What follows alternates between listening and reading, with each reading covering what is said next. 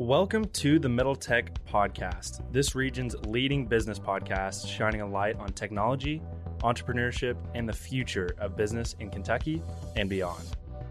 Our goal is to advance the ecosystem by bringing attention to the founders, changemakers, innovators, and those supporting them.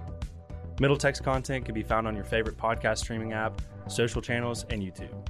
We encourage you to follow and participate in the conversation. Let's discuss and build the future.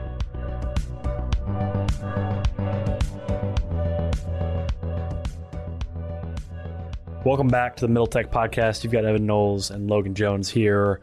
We just finished an awesome episode with Jay Malik.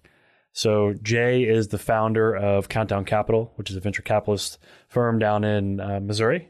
What city was he in again? Columbus, I believe. Columbus, that's mm-hmm. right. Uh, and really awesome episode. So, he's doing some really awesome stuff right now across the board. He's uh, like I said, a venture capitalist. He's a mentor and an advisor in many organizations. He's really got his uh, plate full, but he chooses to spend the majority of his time on ethics, which I think is really important. We had a great conversation around ethics, and it's something that we want to talk about more. Uh, and, and, you know, Logan, why don't you go into why, you know, you think we should talk about ethics some more? Yeah. So, you know, he's focused on ethics as it relates to, as he calls it, deep tech. Uh, so he wants to make sure that as these new technologies are being developed, it's going to be kind of the next wave of innovation and change that's introduced to society.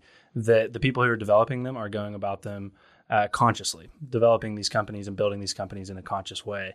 And we had a cool conversation about where this stems from in terms of the philosophy behind it. But you know, I was thinking as we are interviewing Jay, you know, when social media companies were being built, I think now we're seeing the consequences of not thinking about these issues before they arise. You know, with social media, perhaps they have somewhat of a hall pass because it's it was probably pretty hard to predict what social media platforms were actually going to turn into.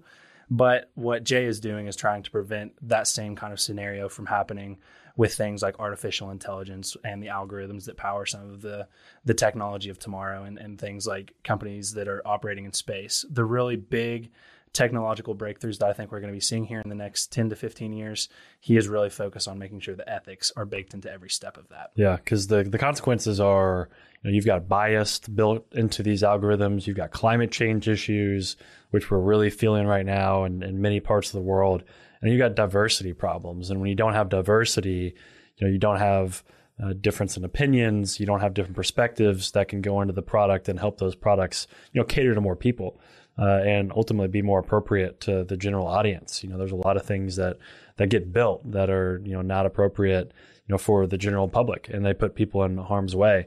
And so, really making sure that uh, you consider those consequences as you're building the product is important. And you know, I've been studying you know people like Mark Benioff, who's been screaming about this for a long time. You know, there's there's stakeholders, you know, not only that are your uh, stockholders, you know, your own employees, and not just your customers, but there's a second degree stakeholder. You know, there's your customers' customers, and the products that you're building. You got to make sure you consider every person that could t- possibly touch that product from an ethical standpoint. Uh, and you know, Jay is doing that. So this is a great conversation. I really encourage you to to listen and really begin to think about ethics in the way that that plays into product development. Uh, so this is an awesome episode. Let's get into it.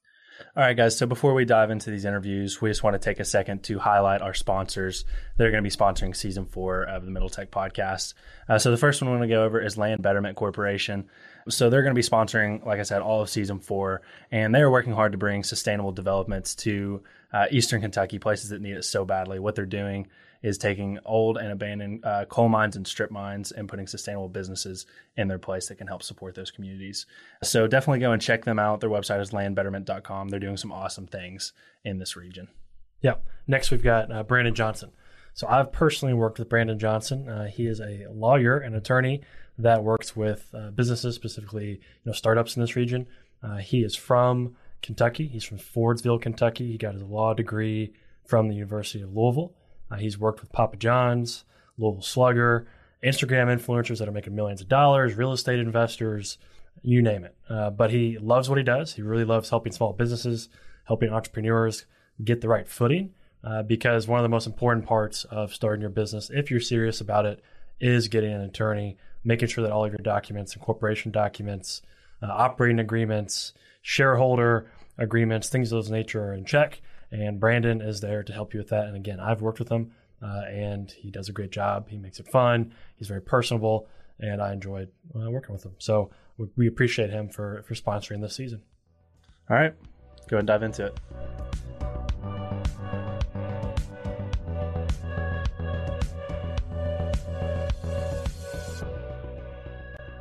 All right, Jay, thanks for joining us, man.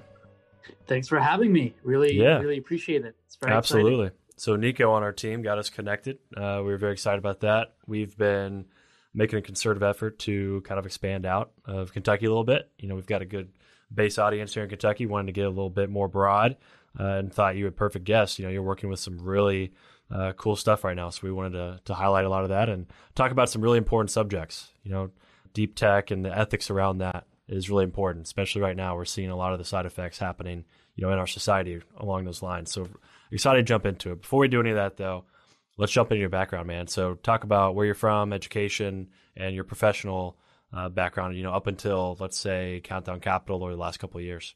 Sure, sure, absolutely. So uh, again, thanks for having me. I am from Secaucus, New Jersey. Born and raised in New Jersey. Went to NYU for school. Did business and political economy at NYU Stern and philosophy at NYU. And recently moved to the Midwest about a couple of years ago. Been in Columbia, Missouri since then. And my entire career can really be summed up as a product manager turned investor. So I worked at a couple of deep tech startups early on in my career. Was the first hire at my first startup, was the first product hire at my second startup. Was fortunate enough to work with some incredible people along the way, specifically building AI ML products and after I was done with the startup world, I shifted towards investing. You know, I was I was uh, on the investment team at Rokana Ventures, which is a food and beverage and food tech VC firm, while I was angel investing myself in deep tech companies. And uh, very recently, you know, right before Christmas, decided to to take the plunge and start raising my first fund for Countdown Capital. So that's me. That's my story. Yeah, and just something else that I wanted to touch on real quick for our listeners. Uh, you know, I've started purposefully trying to curate my social media feeds with people who talk about things that I'm interested in and things I want to learn about. And you've got a pretty cool Twitter personality uh, going on, or Twitter account rather. Talk about the strategy of doing that as it relates to investing. It seems like you've built a really robust community around you. So to be very honest, I mean, there's no strategy. You know, my my driving goal of using Twitter has been how do I get more people involved in conversations that usually happen not behind closed doors, but usually happen between people in the industry and in VC. And so I started tweeting about things that I think many VCs talk about pretty much on a daily basis. And I I just try to be as engaged as possible, right? So people have an interesting perspective and they're engaging engaging with me.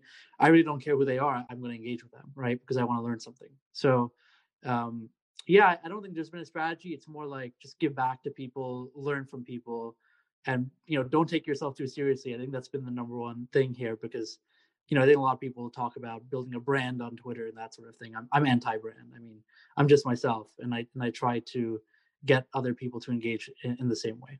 I like that perspective a lot uh, so let's start diving into what you're what you're involved in. So when we first hopped on that intro call to get to know each other, it just seems like you're doing all sorts of stuff. So kind of walk us through what's on your plate right now, and then let's start by talking about time management because it seems like it'd be a lot to try and, and fit all this on your plate. Yeah, I mean you totally nailed it. It's it is a lot, and I find myself struggling many times. Um, but you know, short recap of what what's happening right now is, you know, a most importantly working on Countdown Capital. So that means not just fundraising, which is what we're doing for the next 12 months, likely, but also talking to founders, identifying potential investments, operational work, you know, obviously talking to our lawyers, making sure that we have the right structure in place, any sort of tax planning, everything that goes into running a fund and investing through a fund and fundraising for a fund is exactly what I'm doing right now. So that's number one, most important, what takes my day to day, what also gives me the most pleasure day to day, as you can imagine, given that this is somewhat of my dream. So that's the number one thing. The second thing i have been helping with and founded in terms of the idea, but I'm not a day to day participant in, is a venture called Mission Control, which is essentially a deep tech accelerator that is bringing startups to students at Midwestern universities. So We signed a pilot agreement with the University of Missouri. We also have a, a trial ongoing with Washington University in St. Louis, where we're basically matching deep tech startups with students and providing them, i.e., the students, with education on how to build a startup and how to work at a startup along the way by connecting them with fireside chats with you know some top industry folks so um, that's not really a day-to-day sort of uh, task for me. It's it's more strategic. It's something that i'm on the board for but i just don't i don't spend a lot of time given what i've been doing at countdown. So that would be the second thing. The third is just you know numerous advisory roles mentoring roles for startups for entrepreneurs. Currently venture mentor and advisor at university of missouri. I'm also a venture partner at republic I'm a mentor at Mass Challenge. I'm a mentor at Plug and Play. So it's you know basically doing monthly time commitments with founders that come out of those incubators or accelerators, and or founders that I have a good personal relationship with that just want to, uh, I guess, pick my brain for a certain amount of equity. You know, so that's uh, that's basically what I've been up to. And in terms of time management, um, I mean, I'll be very honest. I sleep probably four hours a day. I don't get much sleep, as you can probably tell. um, and you know, it's it's definitely not something which I want to be doing for the next. Like, I, I don't want to be sleeping four hours a day for the next five years. But I do think that once we do finish fundraising, things will probably ease up a little bit in terms of the the sleep schedules and that sort of thing. And I'm definitely looking forward to that at some point. So, um, yeah, that's you know that's that's just long and short of it. But happy to dig into anything specific. Yeah, no, no need to go into specifics. You know, I think the the key takeaway, and this is what I took away from that, is you know, at our at our age, you know, when you're young, you got to bust your ass and get get out there and, and chase what you want to do, and you're doing exactly that. And you know, if you had if you had one one tip, let's keep this brief because I really want to talk about Countdown Capital and some of the stuff you're doing there. But if you had one tip for time management, you know, real quick, what would it be? Make sure you allocate time for yourself. I think a lot of people think about time management as how to manage your work schedule. Time management is actually the opposite. It's how do you manage your personal schedule in my in my scenario. So how do I make sure that I have at least an hour a day to think or an hour a day to just relax and do things that I love doing, right? Um, that's the real time management. That's the issue. It's not the the meetings will always be there. The people will always want will want to have calls. The question is how much are you willing to give yourself? Um, yep. And so I think really setting some strong limits on what you are willing to do, what you're not willing to do, how much of yourself you want to give up, uh, and ensuring that you have good health is really, really important and not prioritized enough in this ecosystem. Yeah, I think I think entrepreneurs, you know, struggle with that. Anybody that's really chasing something, you know, tends to struggle with that. So that's I, I agree with you. You know, you got to take time to just give yourself attention and, and ease your mind and focus on things that might not be work that you just enjoy doing. So let's let's now transition into the meat of the conversation that I really wanted to get to, and I'm sure our audience does. Uh, Countdown Capital. Before we get into deep tech or anything, just define Countdown Capital, what your all's mission is, and kind of the area area of the the industry you're playing in. Sure. So Countdown Capital is a five million dollar VC firm, at least Fund One is, investing in pre-seed and deep tech, uh, pre-seed and seed stage deep tech founders committed to machine ethics. And you're probably wondering what is deep tech, right? So deep tech is uh, depending on who you ask. There's a lot of different definitions. Okay, there are people that will say that it's it's basically technology that's not software. There are people that will say that deep tech is anything that is uh, capital intense, intensive or takes a lot of money to build or a lot of IP. In my opinion, deep tech is best described when you think about IP.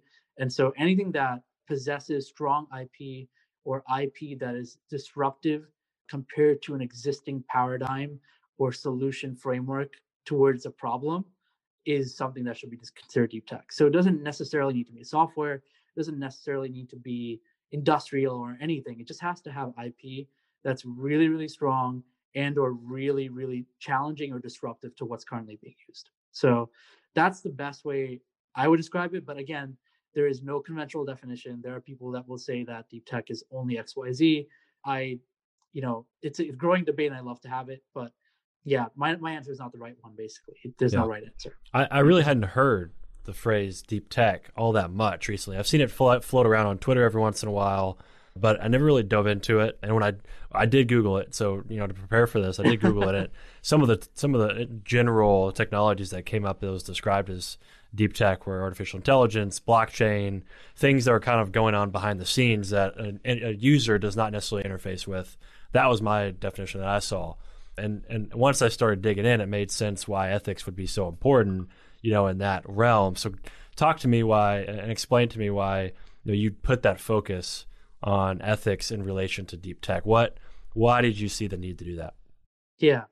You know, I think the best way to talk about that is with a simple phrase, you know, with great power comes great responsibility, right? So deep tech has uh, many deep tech products have the potential to revolutionize the way we interact with the world, the way businesses interact with each other, the way we produce things, the way we you know consume things. It it can infiltrate every aspect of society there's not just AI, right? AI, obviously, people like to talk about how AI is going to take over the world, singularity, that sort of thing. But there are other technologies like AR, VR, you know, micro machining, new space, and, and hypersonic jets, and those sorts of things that really are very, very different from what we currently live with. And so the question is always how do we make products safe for people to use and businesses to use while making sure that they provide a lot of value in the world? Right? And what I've seen a lot of VC firms focus on in the space traditionally has been focusing on what are the most disruptive technologies and eh, basically perpetuating a sense of optim- optimism about them. But the issue is that if we want products to coexist and to be able to live in a society, not just live as an investment, we need to make sure that the products are existing within a certain regulatory framework, A. B, make sure that they actually are good for people and ultimately can can be products that survive for the long term that won't you know essentially either cannibalize us as humans or get completely cannibalized by regulation which can totally happen. So the the need for ethics is is very central. It just comes down to you know why do you think or what do you think the role of products are in a society right? I think many vcs will say that the goal of investing is to make money. I would also agree but the goal of products is not necessarily just to make money. The goal of products is to add value to people and to add value to society as a whole. And so machine ethics is central to ensuring that products do add value for our, our total society and, and politic if you will not just the investors that are investing in it. So yeah, I'm glad that you have that focus on ethics because when you take it back a couple steps into the past and you think about this new wave that happened uh, when social media came about, you know, I'm not sure if there was a lot of people that were really focused on the ethics that needed to go into how these social media platforms were built. And now we're seeing the consequences of that. We're seeing all of these issues arising with these giant tech companies that are the platforms that we now communicate on. So I also see that coming in soon with with things like artificial intelligence and companies in space. This is I feel like that is going to be the next wave of really big change technology coming in. So, you know, what are some of the what are some of the ethics that are most important for you to focus on when when working with founders mm-hmm.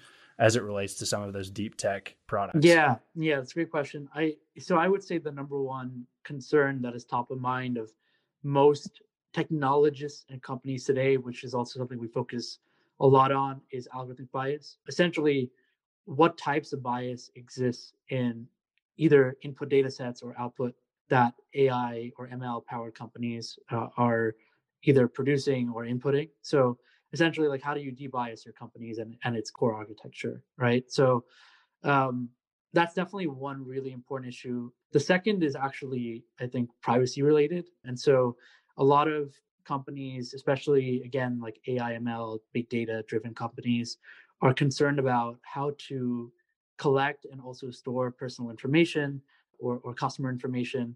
And relatedly, whether their products are spying on people, quote unquote, how can they basically mitigate those effects that could come to bite them at some point, right? So I'll give you an example.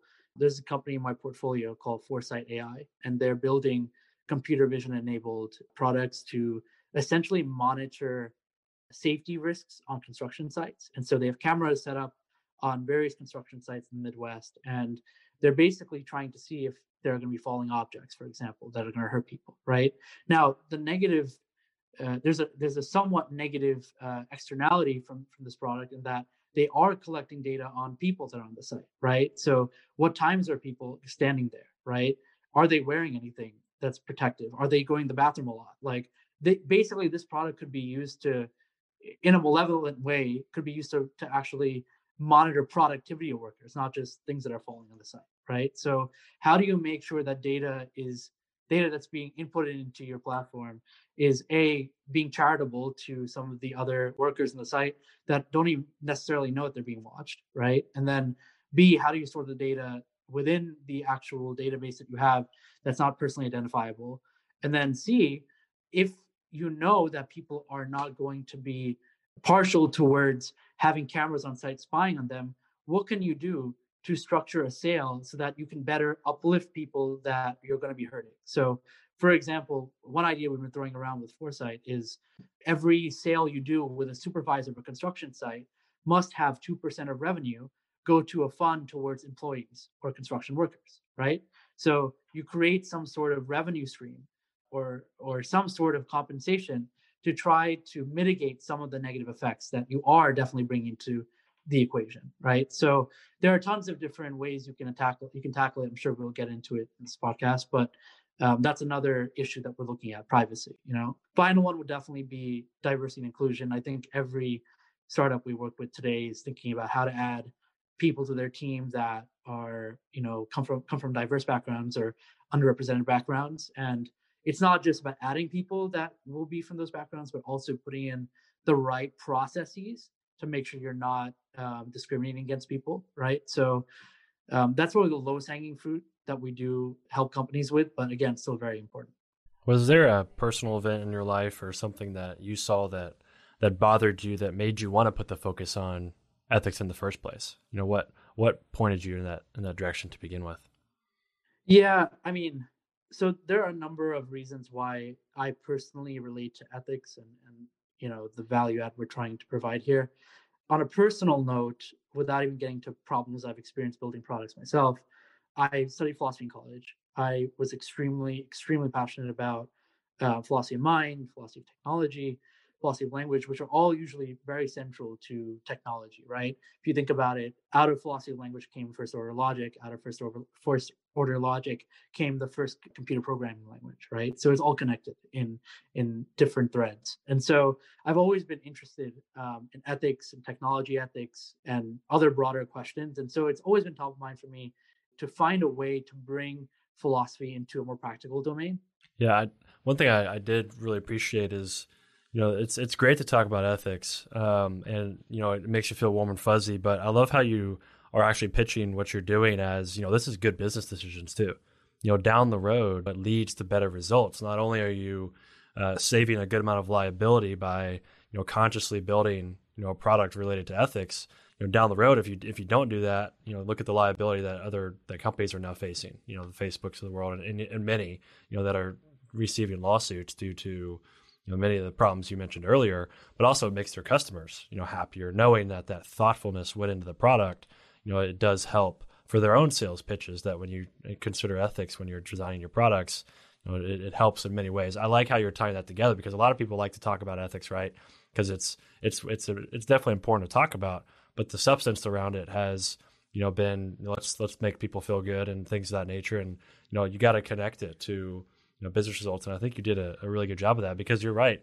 You know diversity drives you know better business more opinions more perspectives.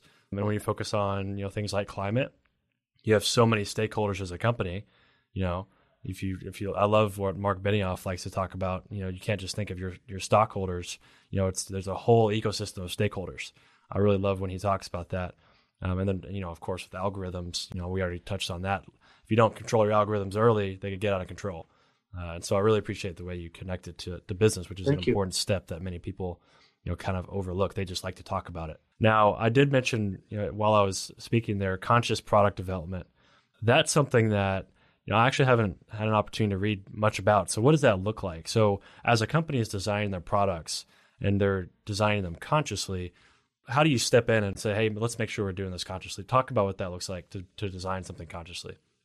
Yeah, absolutely. So you know, it goes back to this idea of how do you bring ethics into the engineering process, right? So if you're building a hypersonic aircraft, for example, or a supersonic aircraft, and you know that in most cases this is going to burn a lot of fuel, right?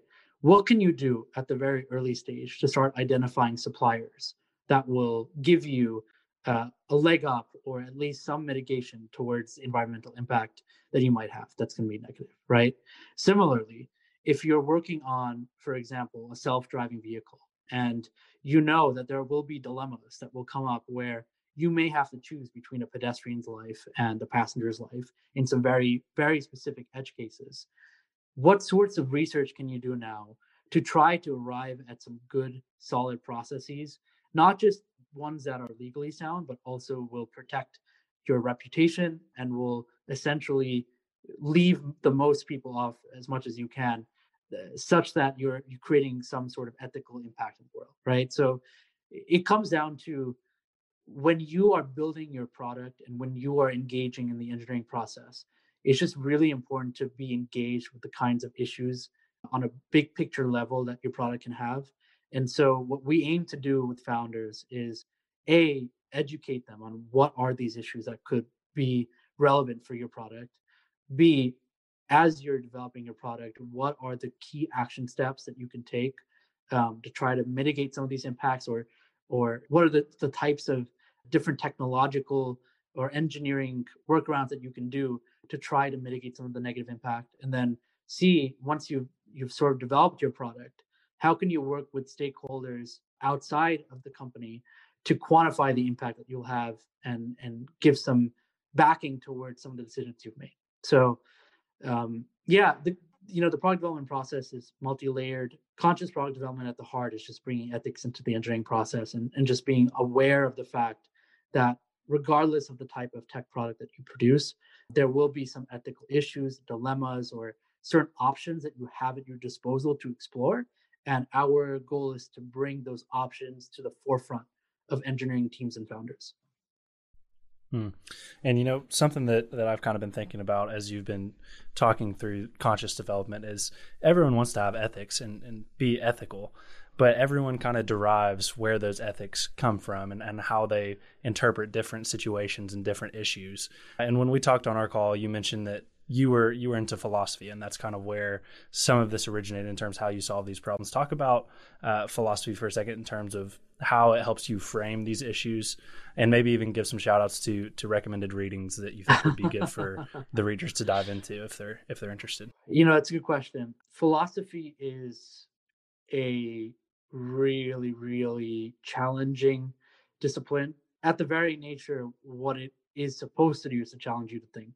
And so the best way I can describe how philosophy has influenced the way I, I frame issues and think about companies is never to be ideological, if that makes sense. So I think there's a lot of there are a lot of people out there, whether it's politics or or nonprofits or even in VC itself, that have certain fixed beliefs about how the world needs to work and what what things are. Like, for example, I think a lot of people view impact investments as being ones that will contribute to UN sustainable goals and that sorts of things, right?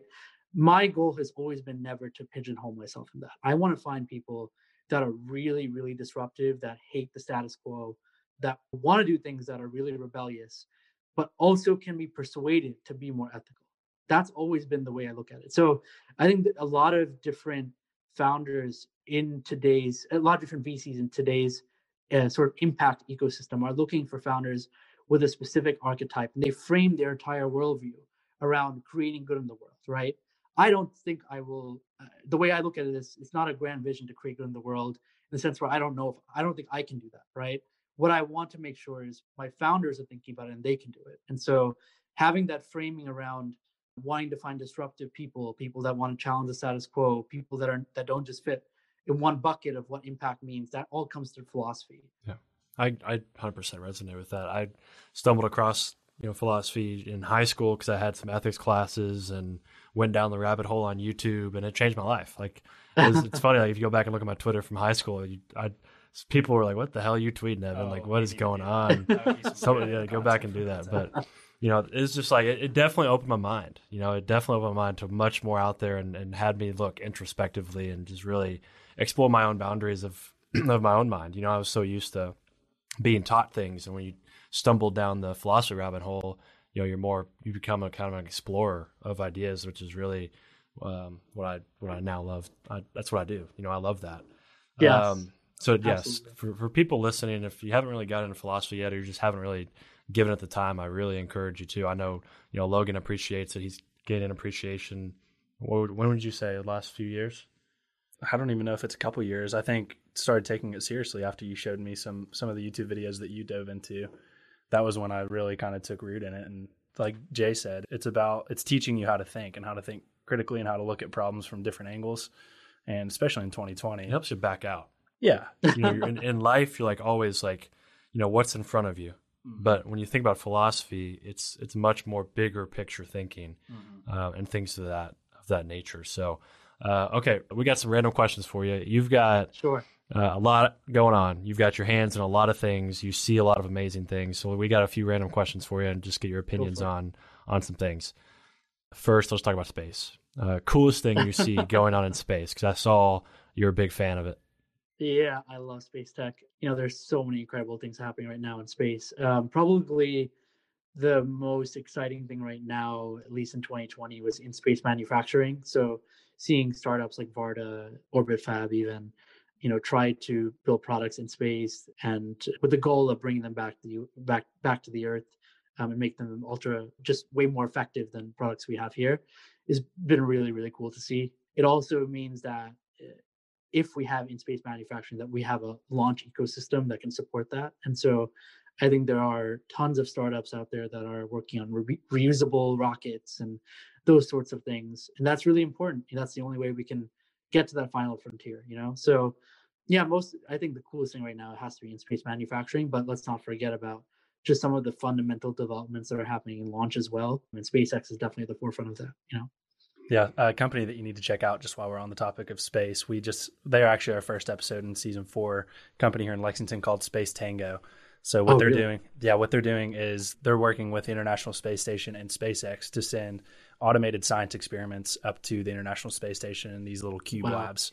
Uh, so they put all these sensors and agitators, all sorts of different things, and they're sending human cells, plants. They sent you know beer up into space, all these different experiments, and they're running them on an automated basis where this cube lab can go in and alter the cells in a certain way, and then it, it takes the readings from all those experiments, beams them right down to Lexington. So just had to give space space. Yeah, you should check it out for sure. They're they're oh pretty 100% early, pretty Sounds early in their really cool. journey. yeah Yeah. sounds very cool All right. In relation to artificial intelligence, j- jump back on that boat real briefly. And you know, this is a company that is taking ethics into consideration. OpenAI, you know, they were founded to bring more ethics and more openness to the you know to the space of artificial intelligence because they don't want particular companies like Google or Amazon to have that and condense it behind their own you know walls. You know, that should be something that everybody has access to. And one of the cooler releases that they've done that they opened limit you know limited API access to was GPT three. Give us your thoughts on that and what that means for you know us going forward. Yeah, I mean, look, it's groundbreaking. They they basically unlocked an entire wave of new startups that are going to try to use some of the work that that's been done and just create uh, way more precise products out of it. So there are a couple of, of companies already that I'm really bullish on. One of them is called Other Side AI, that's basically built an automated email responder using GPT-3. So literally like responding to your emails in your voice using your words given the topic. And uh, yeah, I, fully expect to see more products that are built off of GPT-3 in the very near future that are going to be just so much more precise than we could have ever imagined. So Yeah, it it, Yeah. it blew my mind when I started reading and seeing examples of what people are building with that. You know, the the Figma plugins. There's a cool startup I've been kind of tracking called Copy AI, where you just you know basically writes all your copy for your website. So, yeah, yeah. there's just a lot of crazy All- stuff all that people are building. Yeah. All Yeah. right, last uh, random question before we get into Middle America. We've got a few questions related to what it's like uh, being in Middle America. But before then, if you have one piece of advice for somebody that wants to start their investment career, whether that's seed investing, whether they want to get involved in a venture capital firm? What's the most important thing somebody should consider before they get started? So, you know, investment career is broad, right? Doesn't just mean early stage, it can be late stage, mid stage, whatever. I think the best thing you can do for yourself is to develop a really, really deep passion for what kinds of investing you want to do. And whatever you do, do not do what other people are doing. So if other people are doing scouts, scouting things or internships or whatever, focus on things that you know you can do really well and focus on amplifying your own voice. So use Twitter, use social media, be creative about how you get your voice out there and how you interact with your core demographic, whether it's early stage founders or public companies if you're into hedge, you know, into public investments or hedge funds or whatever. I would just be very, very aware of the fact that uh, the world is flat. Everybody is is competing for the same kinds of jobs, and to just really be be dedicated towards being a disruptive thinker yourself, and that means not just having a deep passion for something, but just doing things that others are not doing. So, yeah, I would I would personally purposely go against what people do just to make sure that you are able to get some attention around what you're, what you're doing and not get lost in the crowd. The road less traveled by. Love that. All right. So, as Evan mentioned, we'd like to move into uh, Middle America and, and, what the venture capital and startup scene looks like in, in, in Middle America. So, you're yeah. down in, in Missouri. Uh, so, you have this good broad view of things that are going on kind of between the coasts. What is Middle America doing well right now to start? Well, I'll tell you what's going, what is good for them. I don't know if it's if it's being done right. Okay, so what's good here? A cost of living is super low. I mean, my rent in Missouri is literally four hundred dollars a month. I mean, I, I, I, you know, I used to live in Boston. I was in, I was in New York. I was in New Jersey, and my monthly rent at all of those places was above fifteen hundred. Right. So, coming here has been like, wow, like you just added my, you just, you know, created fifty percent, give me like a salary boost right, right there. So, obviously, you know, cost of living is low. It's easy to build here for that reason it also is easy to build if you if you're looking at a deep tech startup for example because there's so much space right so there's there's, there's no tight corridors there's farmland everywhere to be very honest here at least and there's certainly a lot of space that can be bought and commercialized if you're looking to to build something big here in physical that's definitely a good thing i think within certain ecosystems here in middle america there's also quite a bit of support for each other, uh, you know, founder to founder. I think in other ecosystems, specifically in Boston and New York, where I've really got entrenched, there's not a lot of real direct personal mentoring. It's more investments into each other.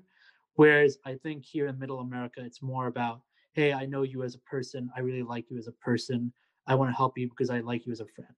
Right. So that sort of uh, down to earth treating people not as transactions is definitely uh, a big part of middle America. And I think that's something that, frankly, is a good thing. It's not always a good thing to be personal with each other, but it's definitely good to know each other as people, not just as investments, right? So that's definitely something that's that's going great. I would say one other thing that is probably good about this ecosystem is that it's not as crowded.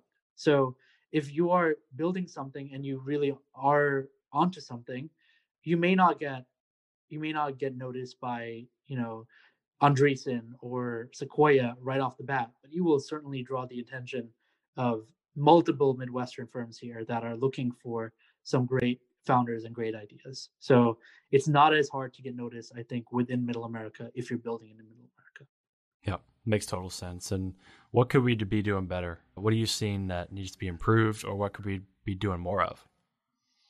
Well, pretty much everything to be honest. um, I, yeah. I, think, uh, oh man, there's a lot. Let's start at the most fundamental level here, right? Why why does Middle America struggle with entrepreneurship as much compared to other ecosystems, right? And you cannot answer that question without acknowledging the fact that we are not as developed when it comes to government funding and, and, and other types of attention that other states have, right? So politically, sociologically, it's very different here compared to California and New York, right? Very important to acknowledge that. There's also less people here, right? So unless you get more people here and you're allowed you're allowing states to cultivate talent and and there's a talent pool for founders to to draw upon, it's always going to be tough to be wanting to build here. So those two are rather structural. I don't know if you can fix those right as as founders. It takes a network to do that. It doesn't take just one person. And so it's important to acknowledge that. It's definitely something we can be we can be doing better. Now, I think what there's one thing that I think most people could be doing better here, not just entrepreneurs, but people in general that make enough income here should be thinking about how to invest their wealth, not save their wealth. I think one of the key things that I've noticed living here versus New York or Boston is that people are really hesitant to put money outside their own wallets. So whether it's investing in companies in the stock market or wanting to do commercial real estate projects or any type of financial sort of venture, people just don't have the same appetite. They don't want to give away their money. And I think that could also be related to some other structural factors I was talking about, where they might be distrustful of government, they might be distrustful of certain things, right? So there's that mindset shift that needs to change, and it only comes through, I think, education. So giving people the skills to understand what are good investments, so they can see like why it would work, and then also working with the younger generation. So I've been focusing a lot of my time talking to students, talking to younger founders to try to get them to understand the importance of investing back into the community, investing back into people that are also building, right? So I think having that mentality shift between saving to investing is really important. We can definitely be doing better.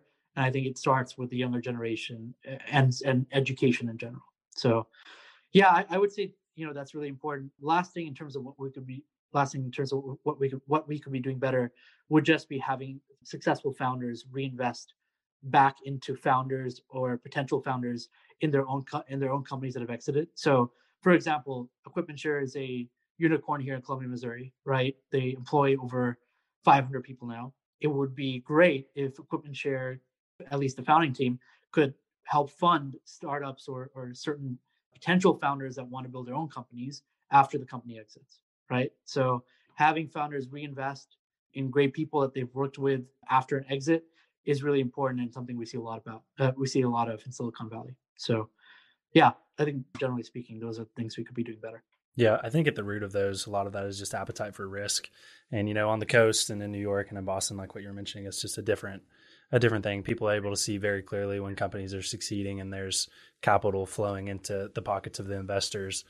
You know, it's a lot easier for them to equate, okay, if I put my money into this, I might actually make something back. I don't think that's something that we've seen as frequently here in middle America, although it is happening more often. So hopefully the the mindset is, is shifting there. Um, so so last question here as we wind this up. Uh, and we just want to talk about where is middle America going into the future uh, in relation to both the pros and cons that we've just talked about. What kind of trend are you seeing in middle America right hmm. now? I think more people are moving here, generally speaking, than before. Remote work is helping. I think it'll be even easier than we think than we think it is today to build a company here, especially in software. I think people are, are just going to start building their own apps and products, and that's going to be great. It's going to definitely going to stimulate more of the ecosystem around here.